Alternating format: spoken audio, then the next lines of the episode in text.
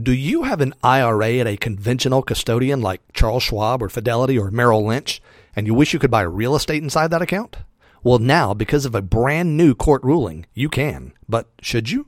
I'm Brian Ellis. I'll give you all of the powerful details right now in episode 194. You're listening to Self-Directed Investor Radio, America's only podcast exclusively for affluent self-directed investors, where every Monday, Wednesday, and Friday, you receive innovative investment strategy and deadly accurate market analysis that's untainted by Wall Street and unblemished by government propaganda, all in 7 minutes or less. Coming to you now from the SDI360.com studios, here's your host, Brian Ellis. Hello, SDI Nation. Welcome to the podcast of record for savvy, self-directed investors like you. What a great day to be alive, people. Don't you agree?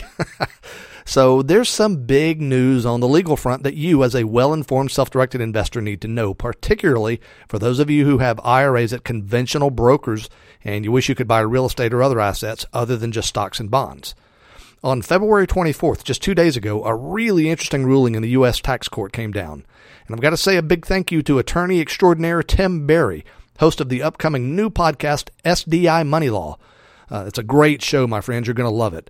Thank you, Tim, for turning me on to this info. For you legal beagles in the audience, I've posted a link to this decision on today's show page, which you can find at sdiradio.com/194. So here's the deal. The IRS decided to pursue a fellow named Raymond McGaugh for taxes, penalties, and interest in connection with some activities in one of his IRAs. Mr. McGaugh had a self-directed IRA at the big stock brokerage Merrill Lynch. Now, Merrill Lynch is as conventional Wall Street as a company can be. They offer self-directed IRAs, but Merrill, like virtually every other Wall Street-based custodian, only allows their clients to self-direct to the extent that Merrill will sell the type of product that the account holder wants to buy. So if you want to buy publicly traded stocks, bonds, or mutual funds, you're in luck. But Mr. McGaugh wanted to buy something different from that. He wanted to buy shares of a privately held company. In other words, a company that's not traded on Wall Street.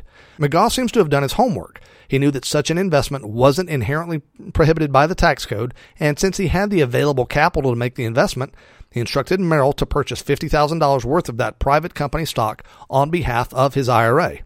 But Merrill balked. Remember, virtually all IRAs that are billed as self-directed are only self-directed as far as the custodian can conveniently profit from the sale of the asset to the account holder. And Merrill certainly couldn't conveniently profit from this, even though the tax code clearly allows it. Thus, Merrill refused to honor Mr. McGaugh's request. Well, McGaugh was determined, so he instructed Merrill to send a wire transfer from his account of $50,000 directly from Merrill to the company where he was purchasing stock, and Merrill did that. He also instructed the company to issue his shares so that they were owned by his IRA rather than by himself personally. Now, there are other details of the case, of course, but the gist of the story is that McGaugh performed an end run around Merrill's restrictions for their self-directed IRA accounts. How did Merrill respond? Well, not well. In their tax statements to the IRS for McGaugh's account, they indicated that McGaugh had withdrawn $50,000 from the account, and that got the attention of the IRS, who certainly wanted their pound of flesh from that money.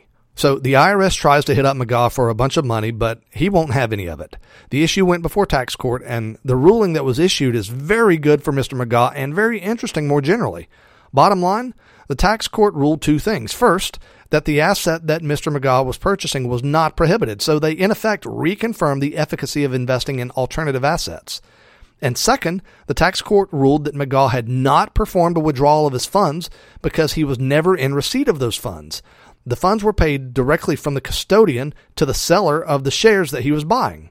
And that company, in turn, issued shares of ownership in that company to Mr. McGaugh's IRA, not to him personally. And the tax court blessed the transaction as being compliant with the tax code. So what does this mean? Well, on the surface, it looks like it means you could use your conventional IRA to purchase non-conventional assets, so long as the funds are paid to the appropriate parties and that the assets purchased are titled in the name of your IRA and not your name. But let's not get too hasty with this. Here's the thing. It's entirely possible that Merrill, or whatever custodian you use, has other language in their account agreement to which this type of transaction would be subject, which could cause trouble for you even if you are allowed to do so by the law. But even if they don't, I've got to tell you, I think it's a horrible idea to use this newfound freedom to force your IRA custodian to buy assets with which they're not accustomed to interacting. Imagine it was you buying real estate instead of private stock. Do you think Merrill Lynch or the other conventional custodians have the first clue about the complexities of buying real estate in an IRA? Almost certainly not. Will they know what to do if a property tax bill is sent to them rather than to you? Will they know how to handle it if, God forbid, you have legal troubles with that property, even as minor as an eviction, and the custodian begins receiving volumes of legal documentation? I'll bet the fees you'd have to pay would mount up very, very quickly. So is it plausible that you now have the ability to buy unconventional assets through a conventional IRA? Yes, it's plausible, as the case I've linked to at sdiradio.com/194 plainly shows. But is it wise? I'd have to say no. But this case is likely to be of great benefit for any of you who, maybe like Mr. McGaugh, chose to aggressively push your wishes onto your custodian. Now at least you've got some legal cover. My dear friends, thank you for listening in today. I have a sincere request of you. Please go over to iTunes and give this show a 5-star rating if you like it. That helps us so very much, and it's totally free to you to do. You can get to our iTunes page at sdiradio.com/iTunes. My friends, it's good to be alive. No matter the weather, it's a beautiful day. Thank you, God, for another rotation around the globe, another day full of challenge and opportunity, another day to live out loud and make the most of this amazing world you've made. And without a doubt, my friends, invest wisely today and live well forever. Thank you for listening to Self-Directed Investor Radio with Brian Ellis. Don't miss a single episode. Be sure to subscribe to Self-Directed Investor Radio right now on iTunes, on Stitcher, and at SDIRadio.com. Your feedback is always welcomed via email at feedback@SDIRadio.com. This show is for entertainment purposes only and is not intended as legal or professional advice for your situation. Content is the property of the Self-Directed Investor Society.